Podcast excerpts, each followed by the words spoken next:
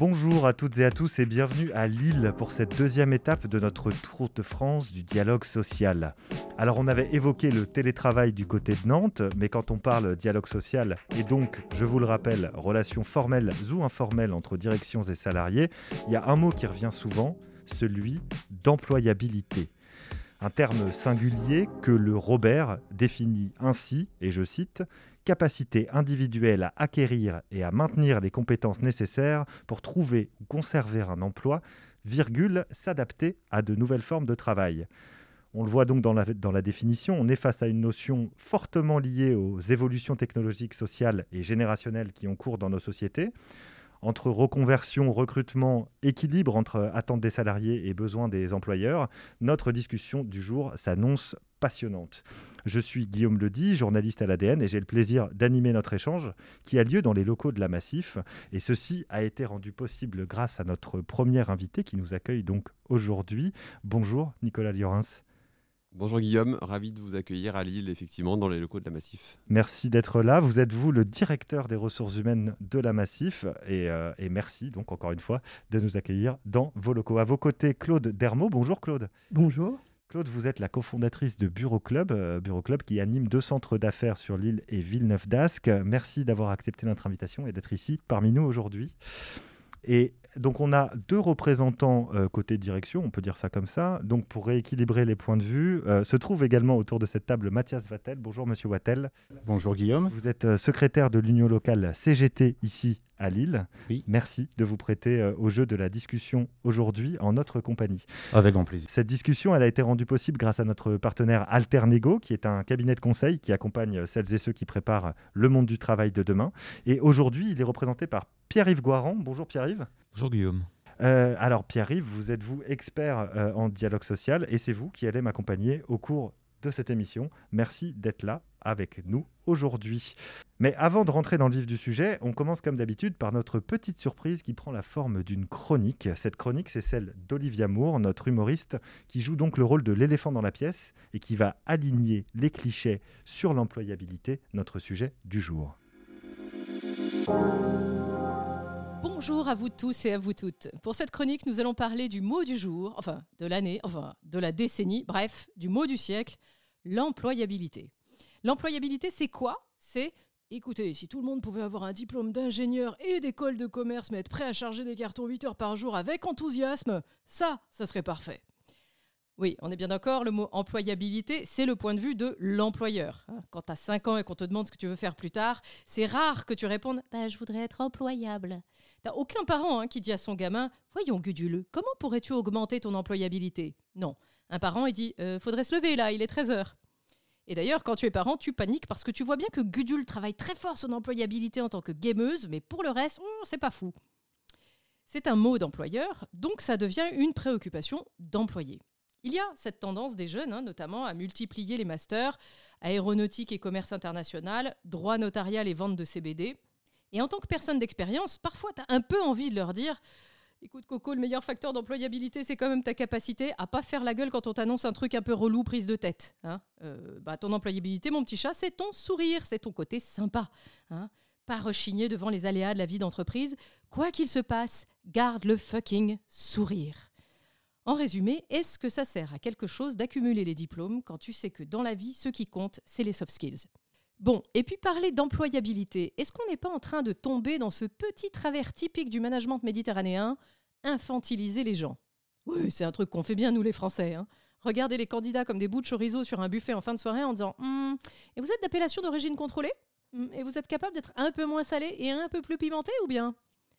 Le problème, bah, le problème c'est que c'est de moins en moins l'état d'esprit des chorizo, pardon, des salariés. Et ça se vérifie partout dans le monde et sur toutes les catégories de saucissons. On en a déjà parlé, la crise sanitaire a quand même pas mal bouleversé le lien entre les organisations et leurs salariés. Aujourd'hui, moi je suis tentée de vous dire, on parle de l'employabilité des collaborateurs et collaboratrices, peut-être qu'on devrait parler de la glamabilité des jobs que les organisations proposent. La glamabilité, c'est la capacité à créer des jobs que les gens ont envie d'avoir. Il faut que j'ai envie de faire ton job tous les jours et dans les conditions que toi tu as décidé. Il faut que j'ai envie de passer plus de temps dans mon job qu'avec mon conjoint ou mes enfants. Derrière l'employabilité, il y a quand même cette bête histoire de projet de vie des gens.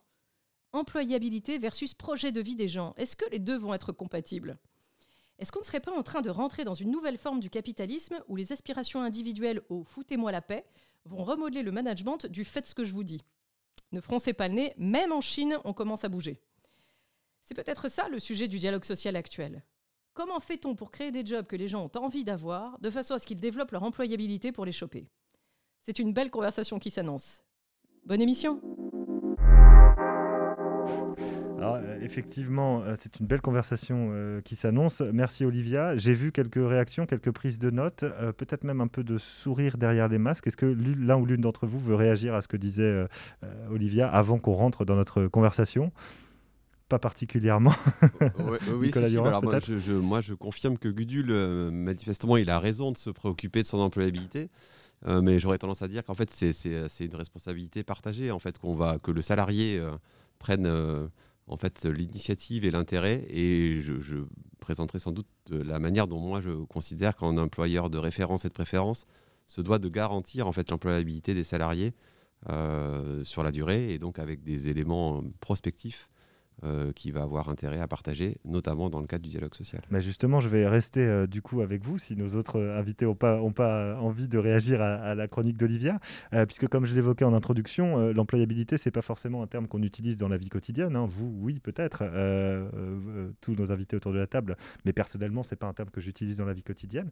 Et donc, notre premier tour de table va être consacré à sa définition. Vous avez un petit peu commencé à le faire, Nicolas Lurin, c'est pour ça que je vais rester avec vous. Quand on a préparé cette émission, vous m'avez vous m'avez dit euh, que l'employabilité, euh, pour vous, c'était l'obligation de résultat de l'employeur. Euh, qu'est-ce que vous entendez par là? Oui, en fait, dans, un monde en fait qu'on décrit comme VUCA avant la, période Covid, mais c'est encore plus accéléré aujourd'hui, hein, volatile, incertain, complexe, ambigu. je pense qu'en fait, ces problématiques, elles se répercutent au sein de l'entreprise et l'employeur, il a l'obligation en fait d'avoir une perspective de moyen terme pour permettre en fait à chacun d'entre nous de pouvoir garantir sur la durée euh, en fait son expérience collaborateur. Euh, pour moi, l'employabilité, elle, sert le, bien-être au travail, puisque en fait, on est au bon niveau de compétence, on est au bon niveau d'interaction avec son collectif de travail, avec ses, collègues, avec son manager, avec ses clients sociétaires pour la Massif en l'occurrence. et donc ce, sujet, il est de, première importance. Aujourd'hui, moi, peut-être on, pourrait le, avoir euh, deux temps euh, de, l'employabilité. La, première employabilité, c'est finalement la bonne intégration au moment où on procède à un recrutement et la bonne montée en compétences. Comment on garantit, comment l'employeur en fait garantit euh, que, le, salarié qu'on vient de recruter, qu'il soit jeune universitaire ou dans le cas d'une mobilité fonctionnelle, ou comme c'est le cas à la Massif souvent en reconversion, puisque c'est aussi euh, une de notre marque de fabrique, à main qu'on puisse lui garantir en fait ce bagage euh, un peu automatique et indispensable pour la, bonne maîtrise de son emploi. Oui, parce que l'employabilité, c'est pas seulement au moment du, recrutement, ça, ça, se fait tout, tout, au long de, la carrière du collaborateur au sein de, l'entreprise. Exactement. Donc, ce, ce, premier moment là d'entrer dans le cursus honorum, de, rentrer à la massif, il doit aussi en fait après se multiplier et se démultiplier tout au long de la carrière. C'est que c'est pas parce que je fais depuis une dizaine d'années en fait là, j'occupe les mêmes fonctions que l'employeur n'a pas l'obligation finalement de pouvoir m'apporter le bon niveau euh, d'examen de ma compétence par rapport à l'évolution réglementaire. C'est beaucoup le cas dans le monde des assurances, par rapport à l'évolution des outils mais aussi, on le voit aujourd'hui en, sortie de Covid, avec en fait des, pratiques des sociétaires qui, qui, sont différenciantes. En fait, on privilégie peut-être un petit peu plus le téléphone, un peu plus euh, les connexions à Internet, et peut-être un petit peu moins, dans certains cas, euh, l'interconnexion physique. Et donc ça, c'est à l'employeur finalement de se mettre en situation de pouvoir bien accompagner euh, les compétences et donc de fait l'employabilité du salarié. D'accord, d'accord, très bien. Ça, me paraît effectivement euh, un petit peu plus clair. J'espère que c'est le cas aussi pour nos auditrices et nos auditeurs. Euh, Claude Dermot, vous, quand on a, on a préparé, préparé cette émission, vous avez tout de suite insisté sur l'importance de, de, ce que vous appelez le, savoir-être dans le, dans le processus de recrutement et aussi par la suite. là, on a eu la vision du, du, DRH d'une entreprise qui a un certain nombre de collaborateurs, 9000 hein, si je ne me trompe pas, avec Nicolas Liorins. vous, dans le cadre de votre, de votre entreprise. Euh, comment vous définissez l'employabilité? Qu'est-ce que qu'est-ce que c'est? Est-ce que c'est euh, ce savoir-être euh, est vraiment très important? Ce que, ce, que, ce que Olivia Moore qualifiait de soft skills. Est-ce que c'est ce sur quoi vous vous, vous, attardez? Oui, c'est essentiel pour que pour qu'en tant qu'employeur, euh, la personne fasse le job euh, ensuite, Mhm. petit à petit, et ensuite en tant que euh, la salariée, la personne recrutée, soit heureuse dans son poste. D'accord. C'est essentiel que dès le départ, il y ait des qualités personnelles pour qu'elle puisse adhérer au poste. Ça va être une, dans mon métier, c'est un métier de service, donc on est en contact direct avec le client euh, tout le temps. Mhm. Euh, donc euh, la personne, il faut qu'elle aime ça. Il faut qu'elle soit empathique avec les gens pour sentir si ça va, si ça va pas, s'il y a quelque chose à lui proposer.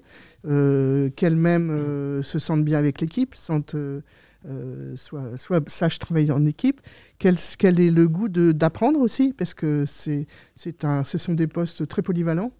Euh, ça s'apparente un peu en, en plus complexe, je dirais, plus intéressant, je dirais, que l'hôtellerie, mais à des postes en hôtellerie. Ouais, Il y a un côté service vraiment très important. Très important. Mhm. Et donc, il faut que ça plaise à la personne. C'est pas la peine de recruter quelqu'un de très très diplômé, mais qui n'a pas- n'aime pas euh, ce genre de relation. Oui, il y, a un, il y a un côté très humain, en, en dehors des compétences qu'on humain, peut ouais. acquérir, Oui. euh, puisqu'il y a de la formation aussi euh, continue Mm. au sein de l'entreprise, il y a vraiment ce côté euh, oui, très humain, très empathique qui pour vous est, est essentiel. C'est essentiel. Le goût d'apprendre, le, le goût de travailler en équipe, le, être proactif dans Ouais. sa vie personnelle. Déjà, dans- au moment du recrutement, j'essaie de voir ce qu'aime faire la personne euh, en général, parce que dans notre activité, euh, moi je suis pas toujours là, les techniciens sont pas toujours là, puisqu'on les- on sous-traite à l'extérieur. Mhm. Donc il faut que la personne apporte un début de réponse au moins au client quand il y a une problématique. D'accord. Et donc, euh, il faut qu'elle soit proactive pour- parce que, alors, elle a des endroits pour trouver l'information où elle le sait un petit peu, mais voilà, faut pas être passif. Quoi. Alors vous dites elle parce que vos salariés sont majoritairement des femmes. hein, si bien Chez moi, actuellement, il y a que des femmes, mais il y, a eu des, il y a eu des garçons. Ok, très bien. Non, mais c'est une activité où les gens ne restent pas toute leur vie professionnelle. Oui, du coup, l'employabilité est importante puisque Voilà. ce qu'on apprend chez vous, après, on peut. C'est un tremplin, je dirais, ouais, pour la aller suite. ailleurs pour la suite. On, en- Ouais. on parlera également ensuite de, de- de comment ça se passe. Euh,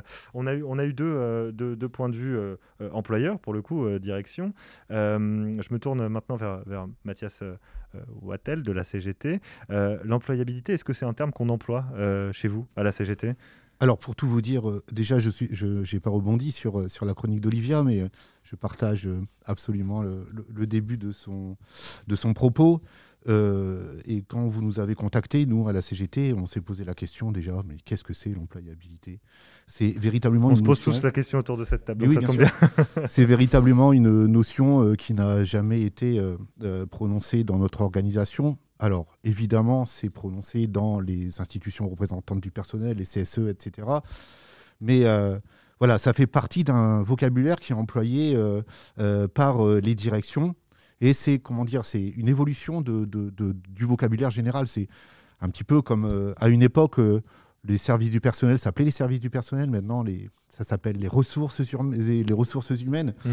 Euh, voilà, ce sont des, ce sont des notions qui sont, qui sont, voilà, pour lesquelles on n'est pas, on- n'a pas, c'est pas pas pris conscience, mais on n'adhère pas à ce genre de, à ce genre de notions. On considère qu'elles sont connotées, euh, qu'elles font reposer la responsabilité de l'emploi sur les privés d'emploi.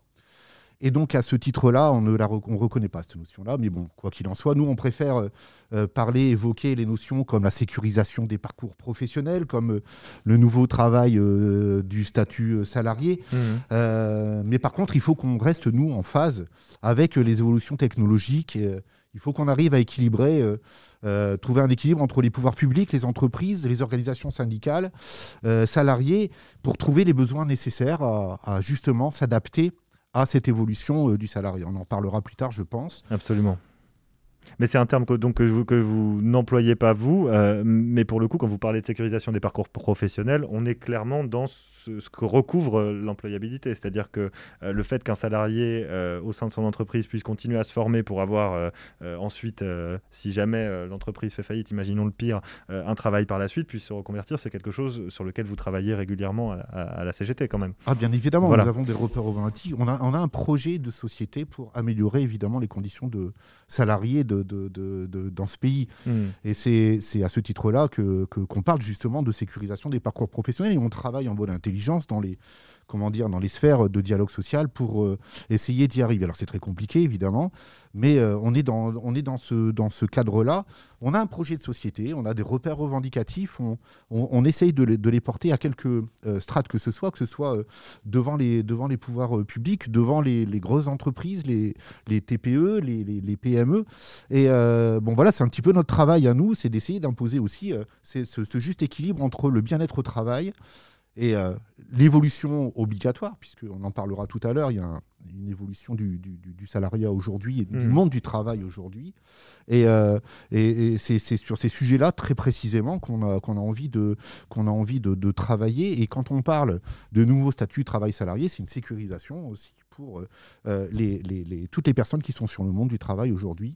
Voilà. On va évoquer, euh, on va évoquer effectivement ça après. Ce qu'on va évoquer également, euh, c'est euh, tout ce que tout ce que vous avez commencé à introduire autour de, des représentations, des instances dans lesquelles sont discutées les thématiques autour de, de l'employabilité. Je vais me tourner vers, vers Pierre-Yves Pierre Guaran d'Alternego. Dans ce premier tour de table de, de temps de définition, on sent qu'il y a déjà quand même quelques quelques tensions qui, qui, se créent autour même du terme d'employabilité. Qu'est-ce que qu'est-ce que vous ça vous ça vous inspire?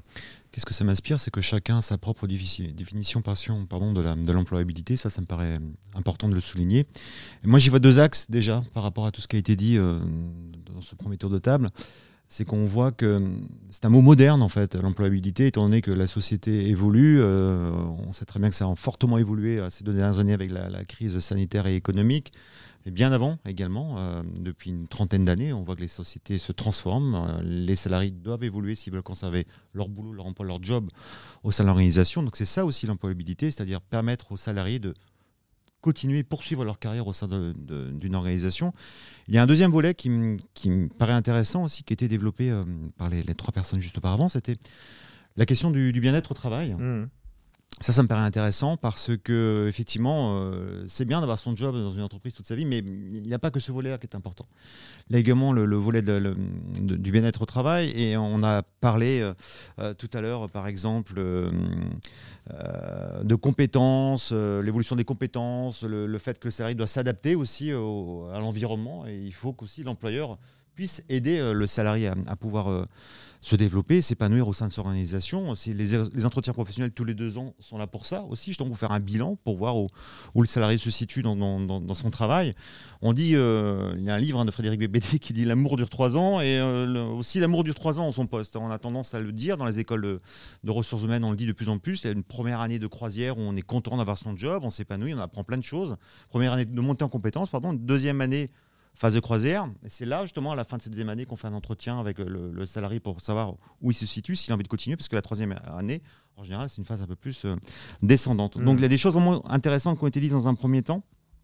Et puis également euh, la question de, bien-être au travail, euh, comme je viens de le dire, avec la sociabilité que, vous venez d'évoquer, madame, à l'instant, où ça, c'est une des fonctions latentes du travail. Aussi, on a parlé de la compétence, l'adaptabilité et également la sociabilité. La, personne, est-ce qu'elle est qu'elle vit dans un environnement où, dans, laquelle, dans lequel pardon, elle arrive à à s'épanouir avec ses collègues aussi, euh, à se trouver bien avec ses collègues, avec les, le, public aussi peut-être avec, euh, avec lequel la personne est, en train d'interagir. Donc, hmm. euh, ça fait partie, ça aussi, du, bien-être au travail. Après, il y a des métiers où c'est très technique, par exemple des, développements ou des chercheurs. Ils ont moins besoin de cette, euh, cette sociabilité. Dans les métiers de service, si on n'est pas au départ tourné vers l'autre, c'est une composante essentielle, effectivement. C'est essentiel.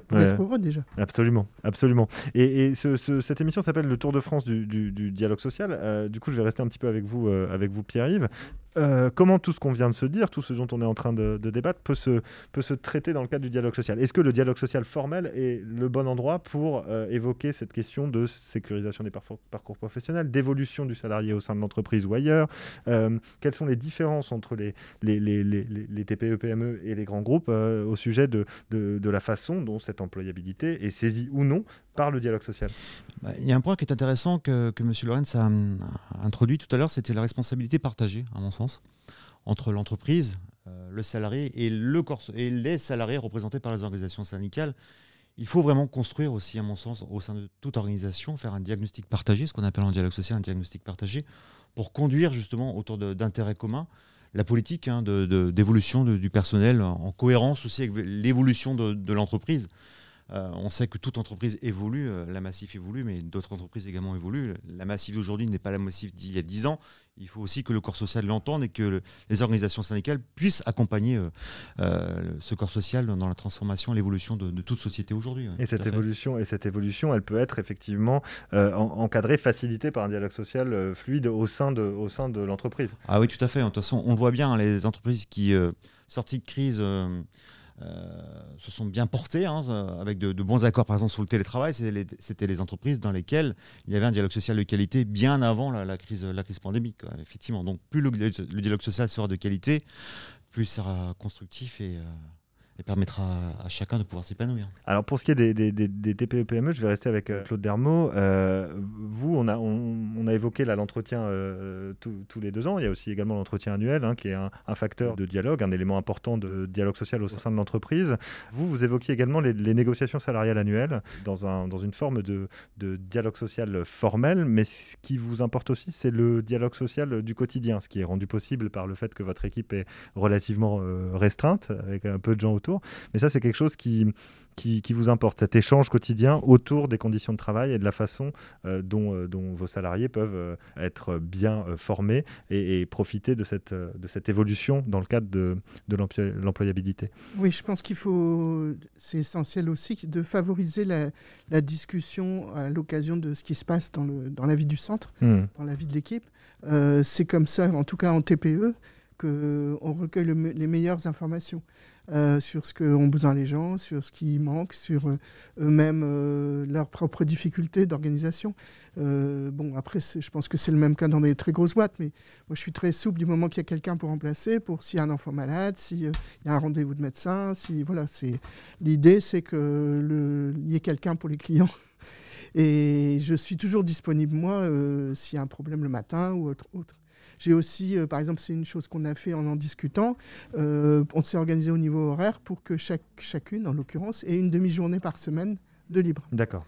Ça leur permet de faire plein de choses, y compris pour elles, euh, qu'elles n'ont pas le temps de faire le week-end parce que voilà tout à fait. Et pourquoi pas de se former à autre chose ou à quelque chose de, de parallèle. Pas mes oignons. Très bien. Ça, permet d'être une petite, euh, de faire une petite, euh, ouais, de, laisser une marge de liberté du coup à vos, à vos, à vos salariés dans la façon dont elles s'organisent. je suppose Nicolas Durand, qu'il y a quand même une différence majeure dans une entreprise de, de 9000 salariés dans, dans ce cadre du dialogue social autour de la thématique de d'évolution de, de, la carrière. il me semble que vous avez mis une structuration euh, originale en place euh, à, la, à la Massif. Est-ce que vous pouvez nous en dire un petit peu plus là-dessus? Oui, oui, bien sûr. Alors oui, euh, on rappelle quand même qu'on est, on est encadré dans des, en fonction de la taille de sa structure, avec des échanges réguliers qu'on évoquait précédemment sur tout ce qui va tourner autour de la gestion prévisionnelle des emplois et des compétences, voire dans la fameuse GPEC. GPEC voilà, hein, on a même nous des sujets d'observatoire des métiers en fait qu'on partage d'ailleurs au niveau de l'entreprise, mais aussi au niveau de la branche, avec des dialogues qui se situent. Euh, en l'occurrence, nous, c'est la Fédération des assurances. Et donc, en fait, on a ces visions prospectives qui nous aident aussi à conforter des positions euh, d'entreprise ou de secteur. Et donc, ça, c'est des éléments et des entrants qui sont, qui sont très intéressants. Euh, avant de, peut-être dire deux mots de la structuration sociale un peu originale qu'on a mis en place au moment où on était en application de, des ordonnances Macron pour faire évoluer les structures de représentation du personnel.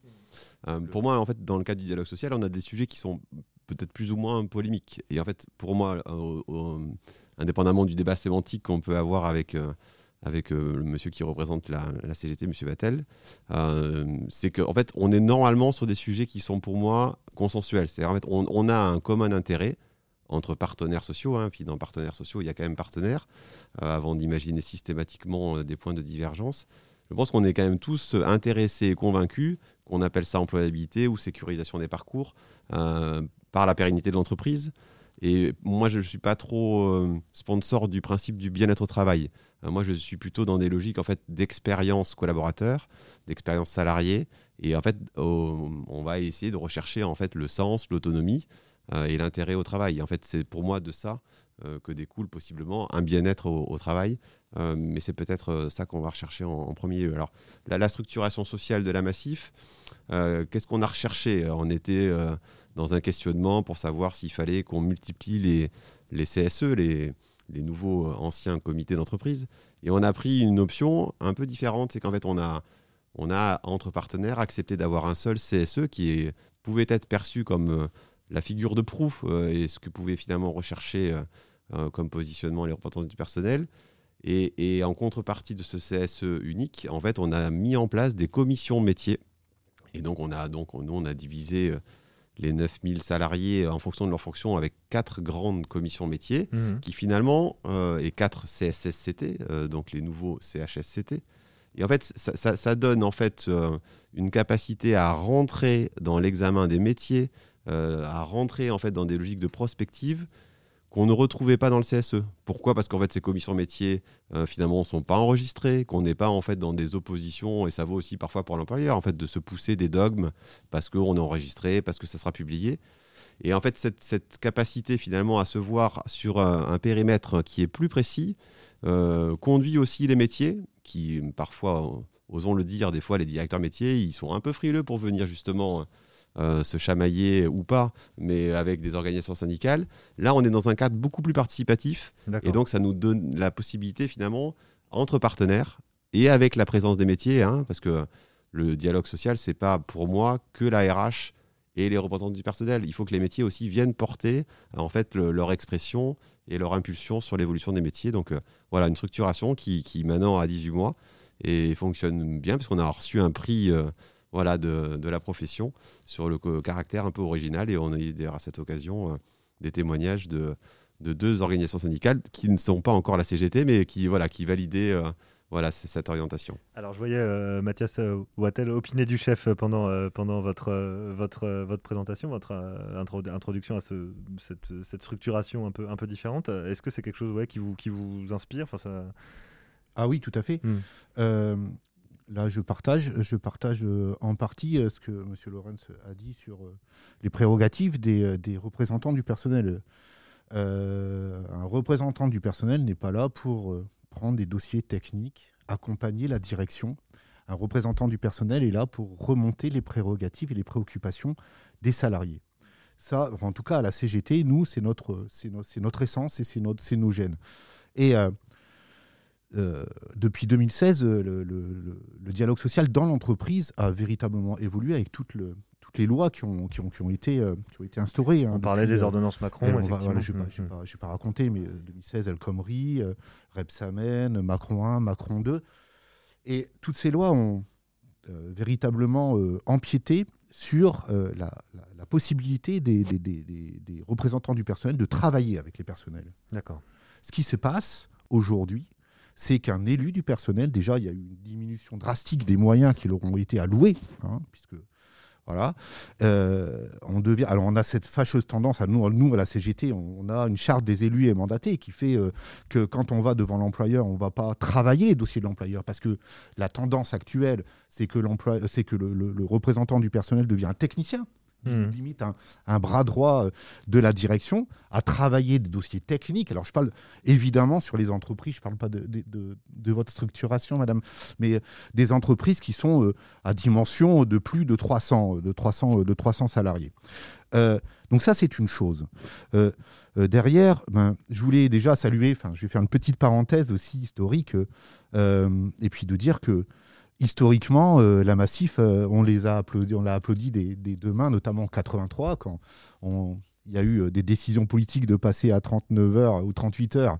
La Massif avait décidé de passer le, taux horaire à, 35 heures au sein de l'entreprise. En 99, quand le, gouvernement Aubry avait décidé de passer aux 35 heures, la Massif a décidé de passer aux 32 heures ou 31 heures 90. Bon, je regrette un peu que ces derniers temps, on revienne un peu sur, euh, sur ces questions-là. Je ferme la parenthèse.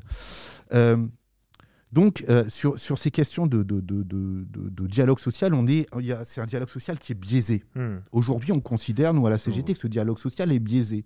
Il est évidemment nécessaire, mais dès lors que l'ordre du jour est imposé par la direction, que la décision finale, eh c'est la direction qui la prenne, où est-ce qu'elle est la marge de manœuvre de, des salariés et euh, de ce qu'on appelle, nous, à la CGT, euh, les, cahiers, euh, les cahiers revendicatifs. Donc ça, c'est une chose. Le travail a évolué depuis ces 30 dernières années. on ne peut plus considérer que l'entreprise de papa-maman. Je vais prendre peut-être l'exemple de Béguincé, qui est une entreprise de tumerie dans le coin, hein, qui a euh, qui, a été le fleuron de, du sucre il y, a, il, y a, il y a plusieurs dizaines d'années, où euh, l'employeur, euh, ben, il proposait ben, le logement à ses salariés, il proposait le, le, transport aux salariés, voilà, avec un salaire qui était...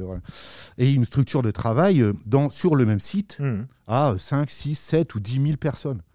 Fifkai Babcock, c'était pareil. Il y avait 10 000 personnes sur le même site. on ne peut pas non plus genre de, capitalisme paternaliste qui permettait d'encadrer euh, peut-être un peu mieux le travail euh, des salariés, mais qui n'avait pas que des avantages non plus.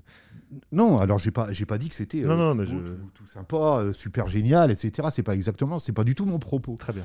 mais on est passé de ces structures-là où il y avait une possibilité de rapport de force à l'intérieur de l'entreprise, dans la même structure. Hmm. Je ne parle pas d'une dimension à 9000 salariés comme peut avoir la Massif, qui est sur plusieurs établissements sur le, territoire national. Et euh, un CSE central, bah, évidemment, oui, pourquoi pas, évidemment, pour les, pour les, grandes orientations politiques de l'entreprise. Mais il faut évidemment des, des CSE d'établissement, notamment sur les C2SCT, sur toutes les questions d'hygiène, de sécurité, de conditions de travail.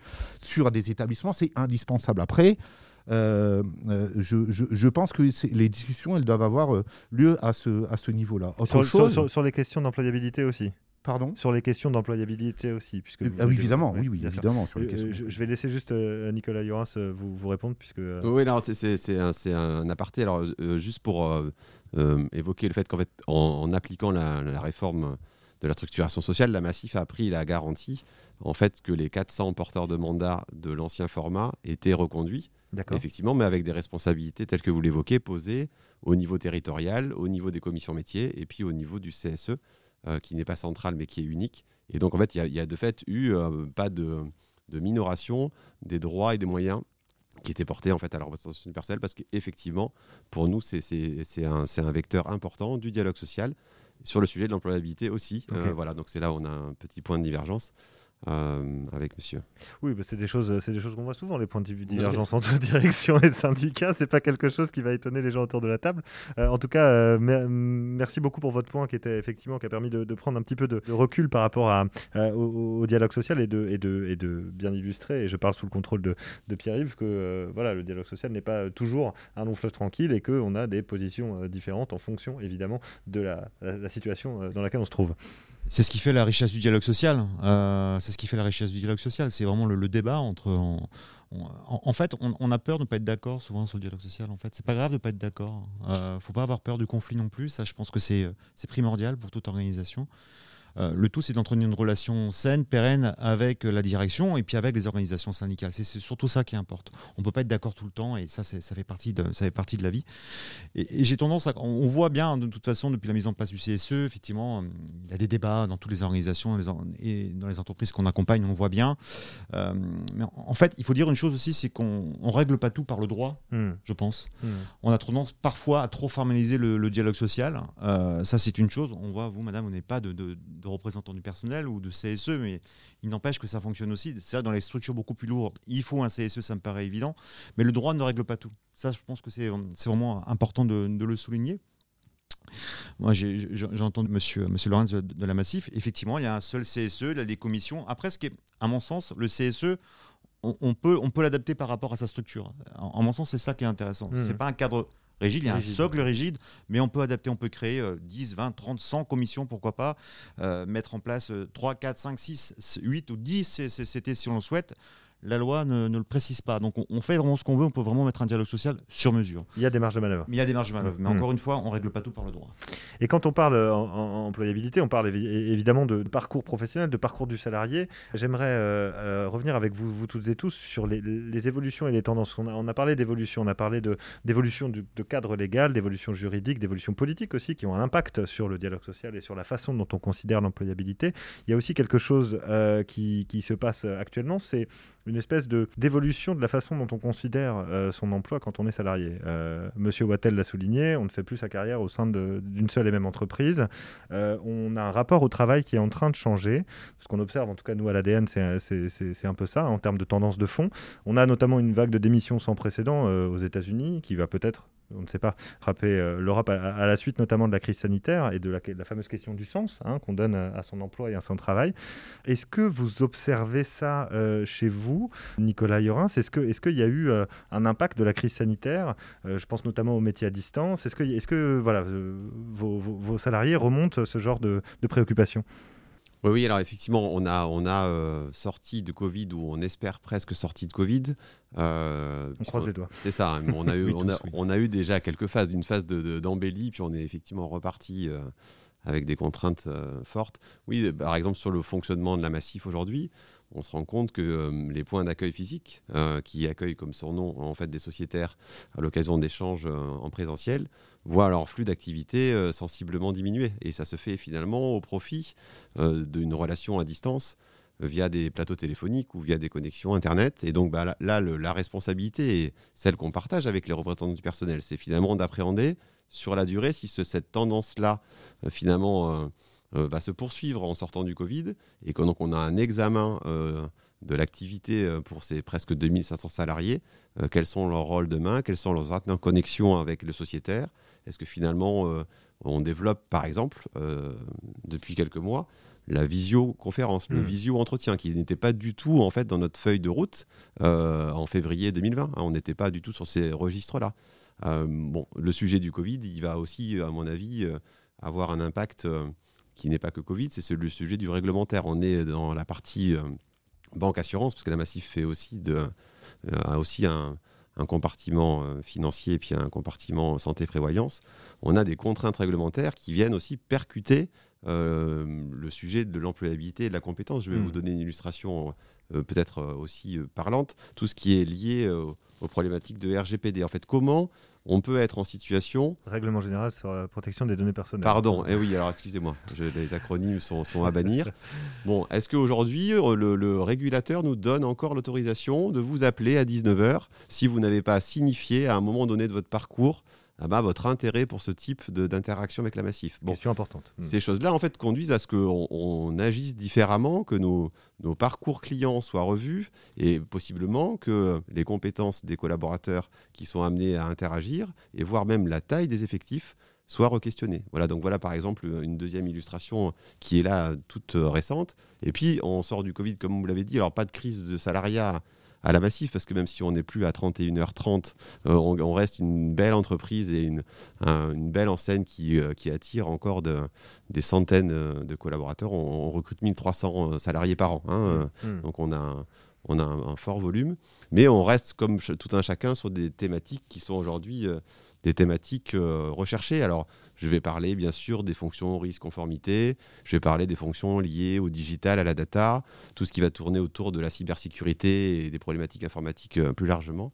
Et donc l'option qu'on recherche, nous, c'est finalement de pas systématiquement se confronter euh, euh, à la loi du marché. Monsieur sera content que je parle de loi du marché quand on parle de, marché de l'emploi. Et donc, ben, on se retrouve tous à rechercher à peu près les mêmes profils. Et donc, dans une logique d'employabilité de gagnant-gagnant, au terme des revues RH qu'on mène, ce qu'on pourrait appeler People Review, désolé pour l'anglicisme, eh ben on, est amené pour une première année à créer des parcours certifiants et diplômants pour finalement en interne, pour les salariés qui ont l'appétence et euh, finalement s'imaginent dans une compétence à acquérir, on va payer des formations diplômantes pour finalement aller créer en interne euh, finalement la ressource qu'on aurait pu sinon aller acheter parfois fort cher en externe. Ça, c'est intéressant. C'est-à-dire que sur, peut-être même sur d'autres métiers, vous, vous pouvez former euh, un salarié de la Massif à, aller vers euh, la cybersécurité, par exemple, s'il a une appétence pour le sujet. Alors souvent, ceux qu'on va former à la cybersécurité, ils sont possiblement issus de la direction informatique. Informatique quand même, oui. Mais, Parce que, euh, mais, oui, c'est exactement ça. C'est qu'en fait, on se met dans une situation finalement de, de, de, partager plus loin la carrière telle qu'on pouvait l'imaginer en se disant, ben oui, ben, j'ai mon bagage universitaire, ça sous-entend que mon environnement professionnel pouvait jusqu'alors se limiter à ce que je percevais être un bac plus 2 ou un bac plus 3. Là, on est dans des logiques où en fait on va pouvoir aussi, et il y a aussi euh, un peu de fierté, une valorisation du salarié qui finalement euh, se met en situation d'avoir un diplôme complémentaire qui est en fait euh, cofinancé par son énergie à lui, hein, parce que souvent on est aussi sur une partie de cours du soir, hmm. mais par un investissement de la Massif à cet endroit. Et sur ce côté, effectivement, cours du soir, ça peut avoir aussi, ça peut aussi avoir un, un, un, intérêt évidemment pour, pour, pour, vous, puisque le salarié ne va pas partir pour, sans doute pour une autre entreprise.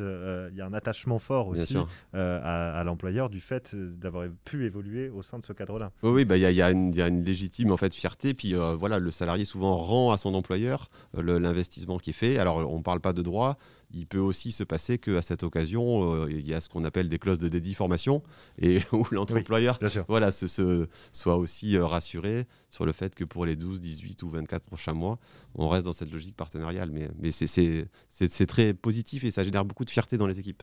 C'est effectivement euh, extrêmement intéressant. Sur ce que, sur ce que j'évoquais euh, euh, tout à l'heure, Madame Dermot, sur, sur, l'évolution de la façon dont on considère sa carrière, en fait. Est-ce que, est que vous, de votre poste d'observation, vous observez une, une, évolution à ce niveau-là, une tendance à l'évolution ouais Je vais reprendre ce que disait monsieur au niveau des formations payées par l'employeur. moi, j'ai profité de ça quand j'étais salarié. D'accord. J'étais dans une entreprise qui s'appelle le CGI Marc, qui appartient au groupe Société Générale maintenant. Et ils m'ont payé une, une formation de troisième cycle que je n'avais pas faite. Euh, bon, il n'y avait pas de pantoufles à l'époque, comme on appelle ça. Et euh, bon, euh, il s'est fait que la réorganisation de l'entreprise a fait que moi, je suis parti deux ans après. Mais ça m'a beaucoup aidé pour trouver un autre job. Donc, mmh. je veux dire, au niveau employabilité, c'est génial, quoi. C'est oui, ça permet de rester euh, effectivement au fait et puis, et puis, et puis d'apprendre aussi. De, Mais on était les exceptions euh, à mmh, l'époque. Mmh. Je pense que cette entreprise était connue pour ce genre d'attitude, mais on était les exceptions. Maintenant, ça devient très courant, notamment avec le compte formation. Bien sûr. Euh, moi, j'ai fait une information auprès de mes salariés quand on est passé au système à, distance, enfin sur un site de leur gérés par eux-mêmes, je leur ai dit allez regarder vos mm. nombres d'heures, euh, etc. Utilisez-le. C'est bête de ne pas s'en servir. Bien sûr. Alors vous n'êtes pas la seule à le rappeler, puisqu'il y a un certain nombre de démarchages euh, aussi qui, qui... Ah non, mais là, moi, qui s'occupent d'essayer de nous vendre des euh, formations. Même, il me démarche moi. il me démarche moi. Très bien. Mais sur l'évolution donc de la façon dont on envisage sa, sa carrière, effectivement. Et eh ben justement, cette attitude proactive, mm. elle est de plus en plus euh, constaté chez les jeunes. Je dirais que ça fait une dizaine d'années que, que en fait, euh, les personnes que je recrute, comme je vous ai dit, elles restent souvent 4-5 ans, hmm. puis ensuite elles vont vers des entreprises plus importantes. Eh bien, euh, cette attitude a évolué depuis 10 ans. Et j'ai par exemple eu depuis une dizaine d'années quatre ruptures conventionnelles à la demande des salariés, dont trois pour faire, des faire reprendre un cycle important. D'accord. Changer carrément de secteur. Ou changer de secteur, de reconversion. D'accord. Donc c'est jamais on avait ça avant. Et c'est peut-être pas parce que les gens n'avaient pas envie, mais ils, ne pensaient même pas qu'ils pouvaient en, parler. Hmm, Je pense hmm. que c'était plutôt ça. Oui, y il y avait une, euh, une impossibilité de s'adresser à son patron euh, euh, par rapport à sa volonté de changer de, boulot, ce qui effectivement peut être un peu particulier. Alors que non, en hmm. fait, c'est la vie des entreprises, c'est tout. Euh, partir en tant que chef d'entreprise d'une TPE, si j'accepte pas ça, euh, je sais pas comment j'arriverai à recruter quelqu'un. D'accord. Alors ça, c'est dans le cadre où ça se passe effectivement euh, euh, plutôt, plutôt bien. On peut avoir une bonne relation avec son, avec son, son patron. Euh, il y, a des, y a des endroits, il y a, y a une évolution également du, monde du travail dont, dont, on a parlé en préparant cette émission, M. Wattel, où, les salariés n'ont même pas de... Le dialogue social est presque inexistant sur les questions d'employabilité notamment. c'est ce que, ce, que, ce que vous avez qualifié comme d'autres, d'ubérisation du salariat, d'atomisation des formes d'emploi. De, ça, c'est quelque chose qui apparaît euh, une question qui vous tient à cœur à la, CGT.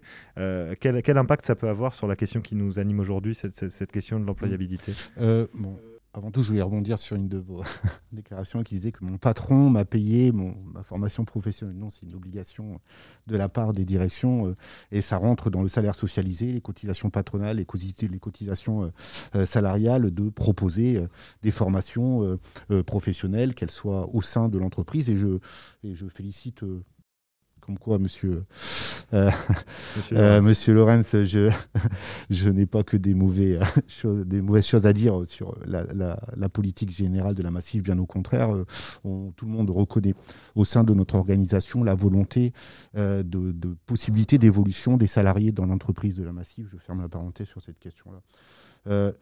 là, sur les perspectives et, les, évolutions qu'on doit avoir, il y a évidemment euh, la crise sanitaire euh, qu'on est encore en train de subir. On mmh. espère tous sincèrement qu'on va y sortir rapidement. Elle a induit des nouvelles organisations du travail.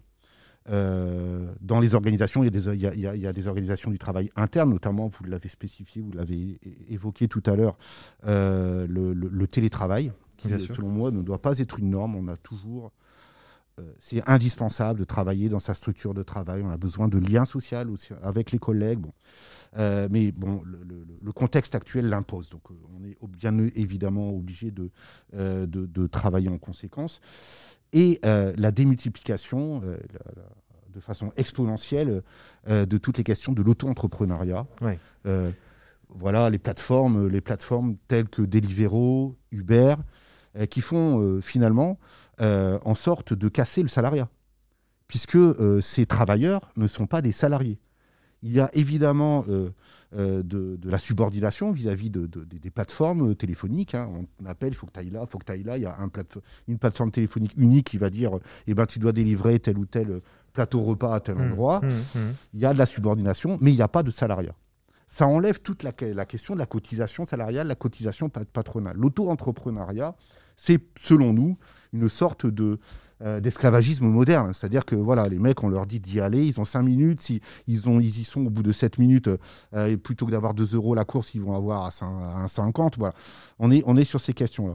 Et nous, nous avons absolument, en tout cas en tant qu'organisation euh, syndicale qui regarde tout le travail, tout ce qui fait en tant que organisation du travail sur ce, sur ce pays, avoir un regard particulier sur ces travailleurs-là.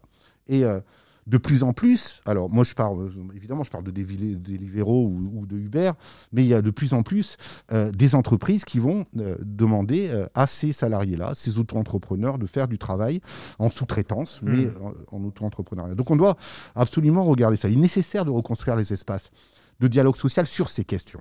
Mmh. Alors, il faut qu'on ait un travail intelligent entre les pouvoirs publics, les entreprises et les organisations de salariés, de salariés, de travailleurs évidemment, et qu'on re- regarde véritablement quelle est l'évolution de ce travail-là. Il y a ça, et il y a aussi le morcellement euh, des structures de travail. C'est-à-dire, j'en ai parlé tout à l'heure, Béguincé, etc. Mais euh, de plus en plus, euh, les directions, le monde un peu néolibéral dans lequel on est, euh, déstructure les, endroits où on travaille. C'est-à-dire qu'on on peut passer d'une structure à plus de 300, et l'idée, c'est vraiment de passer à une structure à moins de 50 et à moins de 11. C'est-à-dire que pour le dialogue social, alors là, c'est pilote, comme on peut dire, c'est un Oui, c'est ça, puisque les obligations euh, sont de moins en moins euh, présentes. Évidemment. euh, euh, moins il y a de salariés. Tout à ça fait. Mmh, mmh. Et, et- et ça, on a une démultiplication de ces structures de travail, micro, euh, euh, PME, euh, de moins de 50. Dans et, lesquelles le dialogue et- social et- est effectivement et moins TPE, facile. voilà, tout à mmh, fait. mmh. Et ça, il faut qu'on ait aussi un moins regard. facile. Il n'est pas moins facile. Alors, Il n'y a pas la présence des, des- des représentants syndicaux. C'est ça. Et Mais il n'est pas voulait- forcément très difficile. C'est pas. Monsieur Leras voulait réagir aussi à ça? Oui, alors mo- moi je suis pas un spécialiste de, de l'ubérisation parce que c'est pas c'est pas finalement le nos modes d'interaction avec les salariés, mais par contre peut-être juste apporter c'est pas la contradiction mais vous donner en fait l'éclairage en fait de la massif. Alors je vais pas faire un parallèle un par trop fumeux euh, sorti de Covid avec les, les, les- envies et les engagements de réindustrialisation euh, en France, mais je vais vous donner une illustration assez concrète de ce qui se passe à la massif. Finalement, on a pris conscience au moment où on était en fait en phase Covid qu'une partie de nos activités, alors elle, elle reste mineure, mais elle était possiblement sensible, notamment dans des compartiments informatiques, avait été historiquement, alors ça date de plusieurs euh, années, voire dizaines d'années, était sous-traitée en fait. Et en fait, on, on sort du Covid avec la volonté en fait de réinternaliser en CDI au sein de la Massif une partie des activités qui étaient initialement sous-traitées. Alors parfois parce qu'on n'avait pas pris le soin euh, et que c'était plus simple plutôt que de faire du recrutement sur justement des métiers qui sont un peu compliqués. En tension. Euh, en tension. Mm. Mais en fait, le- le- l'exercice Covid nous invite en fait à réinternaliser une partie de ces fonctions. Donc ça, ça, ça confortera Monsieur Wattel dans l'idée que finalement, voilà, on est quand même dans des logiques où on n'a pas l'envie, au moins pour des structures euh, comme la Massif, finalement d'externaliser. On est plutôt dans un mouvement inverse, finalement, de se réapproprier ces compétences-là qui garantissent aussi euh, la bonne pérennité de l'entreprise. Mais ce, parallèle entre réindustrialisation de la France euh, et réinternalisation des métiers dans une entreprise n'est pas forcément fumeux. Il est, il est même, il est même plutôt pertinent selon moi. Est-ce que ça vous parle, ça, monsieur Wattel Oui, bien euh, sûr. ouais. Ouais. Oui, oui, oui, tout à fait. Après, euh, que je parlais du morcellement de, de- des structures de travail Mm. avec euh, les externalisations, Et je- et la sous-traitance qui, est, qui est prégnante, que ce- même dans, dans nos administrations, même dans le milieu de la fonction publique. Bien sûr, bien sûr. Sur les trois pendant la fonction publique, que ce soit l'État, que ce soit les territoriaux, que ce soit les hospitaliers, il y a évidemment de l'externalisation et de la sous-traitance de plus en plus. Et les métiers statutaires euh, dont parlait euh, M. Lorenz tout à l'heure, ont, sont amenés à disparaître. Voilà. Et, et justement, D'où la à- notion de la CGT, du nouveau statut du travail salarié, qui est la sécurisation professionnelle, voilà, sociale professionnelle. C'est ça, puisque c'est puisque c'est cette nouvelle situation, il faut l'adresser en tant qu'organisation syndicale, et, et donc c'est cette piste-là que vous êtes en train de mettre en place et Bien sûr. D'accord. qu'on essaie de mettre en place. En fait, l'idée, c'est véritablement à partir du moment où on commence à rentrer dans le monde du travail, jusqu'au moment où on en sort à la retraite, qu'on espère à 60 ans à, trop plein, à taux plein avec 38 Vous voulez glisser vos messages, c'est parfait. Évidemment, avec une réduction du travail à 32 heures. Ouais. Euh, à partir de ce moment-là, il y a une sécurisation euh, sociale professionnelle de tous les travailleurs. Qu'ils soient, parce que bien évidemment, on- on- euh, sur l'employabilité, c'est la thématique de la journée. On ne va pas rester dans la structure du trava- de travail quand on commence son, ouvrage euh, après, euh, après euh, ses études à 22, 23 ans, on va dire, hein, c'est à peu près la moyenne aujourd'hui en France Mhm. et on ne va pas la terminer dans la même structure du tra- de travail quand on sera à la retraite, je ne dirai pas d'âge.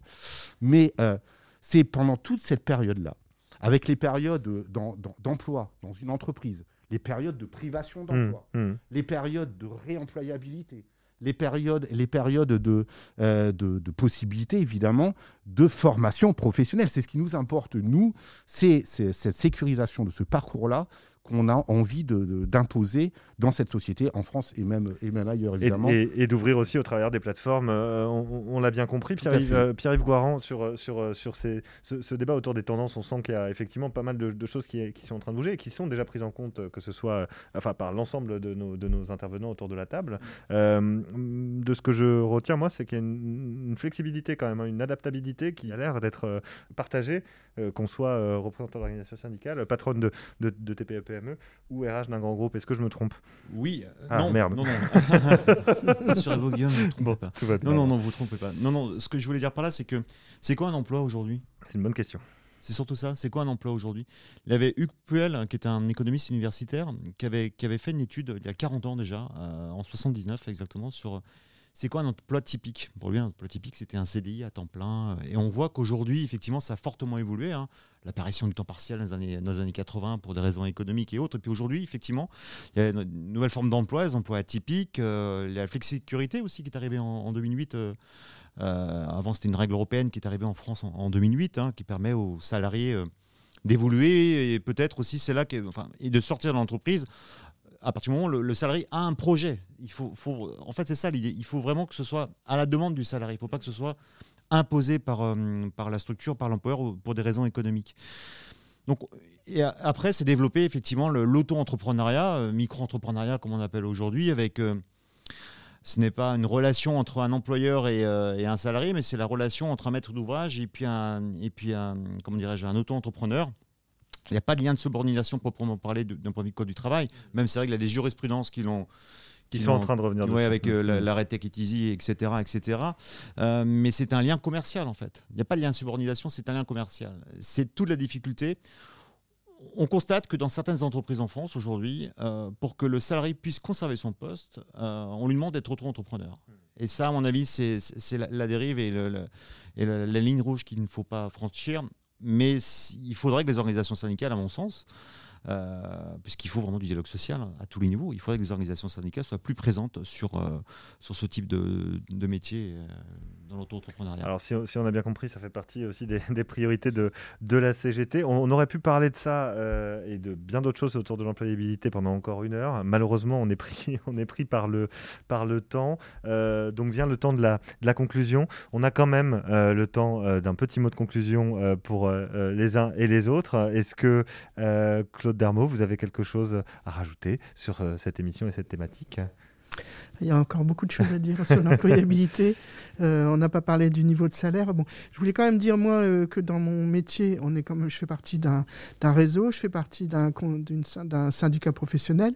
Il y a une convention collective et on a de l'information par syndicat professionnel. Je veux dire, on n'est pas pa- largué dans la nature. Bien sûr. euh, ah, attention. hein. oui, oui, oui, oui, tout à fait. Non, c'était important de le préciser, Et, évidemment. et donc, pour l'employabilité, bah, moi, je pense que je- dans mon type d'entreprise, je suis une passeuse euh, quelque part. Et l'idée, c'est de faire euh, grandir les gens dans leurs capacités, leurs compétences. Et après, ils vont faire autre chose. Et moi, de toute façon, je ne peux pas leur faire offrir une carrière, même si je le voulais. Donc je sais d'avance que c'est comme ça et que c'est mon rôle. Et, que vous, allez, vous avez donc ce rôle de, tremplin euh, vers ailleurs. D'accord. Merci, merci encore euh, à, vous. Monsieur Wattel, petit mot de conclusion, puisqu'on est déjà en train de dépasser le, le oui, temps. rapidement, bah, déjà ravi d'avoir euh, échangé avec, avec toutes les personnes qui sont autour, autour de la table. oui, je partage le fait qu'il y a un véritable travail à faire en commun. L'idée, c'est pas la, chaise vise, on, est bien d'accord, mais il y a aussi euh, les prérogatives des organisations, quelles qu'elles soient, de la direction des organisations syndicales, le travail à faire avec les salariés pour monter les revendications. Euh, et oui, euh, sur la question de l'employabilité, encore une fois, c'est pas, c'est pas comment dire, c'est pas un, mot qu'on emploie à la CGT. On préfère parler des sécurisations des parcours professionnels, mais c'est un véritable sujet. Euh, et qui est très prégnant euh, en ce moment, en, la période, euh, en la période actuelle et notamment encore en période Covid. Très bien, merci beaucoup, monsieur, monsieur Laurens. Oui, moi aussi j'ai encore plein de choses à dire. c'est un peu frustrant, mais on, sera peut-être réinvité. On, évoquait tout à l'heure le fait que l'amour puisse, puisse durer trois ans et faisant le, le parallèle en fait, avec l'attrait en fait, pour son, son activité. Euh, moi, j'aurais tendance à dire en fait que cette question, on la pose au niveau du salariat, mais on la pose pas pour une infirmière ou pour un boulanger. Et en fait, je vais dire que ben, le, DRH de la Massif, euh, bah, son boulot, c'est que finalement, il y a un effet waouh euh, de l'expérience collaborateur quand tous les matins, le salarié qui est à la Massif, parce que le salarié qui est à la Massif, possiblement, il est dans une agence et puis peut-être qu'autour de l'agence, euh, à 200 km autour, il n'y a pas d'autres emplois massifs possibles. Et donc ma responsabilité aussi, en fait, c'est que pour ces salariés-là qui souhaiteront rester dans une zone géographique, eh ben, cet, effet waouh soit conservé, l'employabilité au sens de la garantie de l'emploi, et puis l'expérience collaborateur qu'on a vocation eh ben, à rechercher systématiquement. Merci, merci, euh, merci beaucoup, euh, monsieur, euh, monsieur Yorins, pour ce mot de conclusion. merci à vous toutes et tous d'avoir été autour de la table. Merci Claude Dermot, merci Mathias Wattel d'avoir fait le déplacement jusqu'ici et, d'avoir échangé avec nous autour de la table. Me reste à remercier évidemment mon camarade Pierre-Yves Guaran de m'avoir accompagné au cours de, de, ce podcast et de cette émission, ainsi que les équipes de l'ADN en la personne aujourd'hui de Marc Marant et de Barthélémy Bell. merci aussi à Romain du côté d'Alternego. Euh, quant à moi, je vous donne rendez-vous pour la prochaine émission qui nous amènera sans doute, en fait, du nord au sud. Hein. On trace une ligne droite et on arrivera sans doute autour de Marseille. Euh, donc je vous donne rendez-vous pour cette prochaine émission et je vous encourage toutes et tous à vous abonner euh, à ce podcast, le Tour de France du dialogue social, sur toutes les plateformes d'écoute de streaming.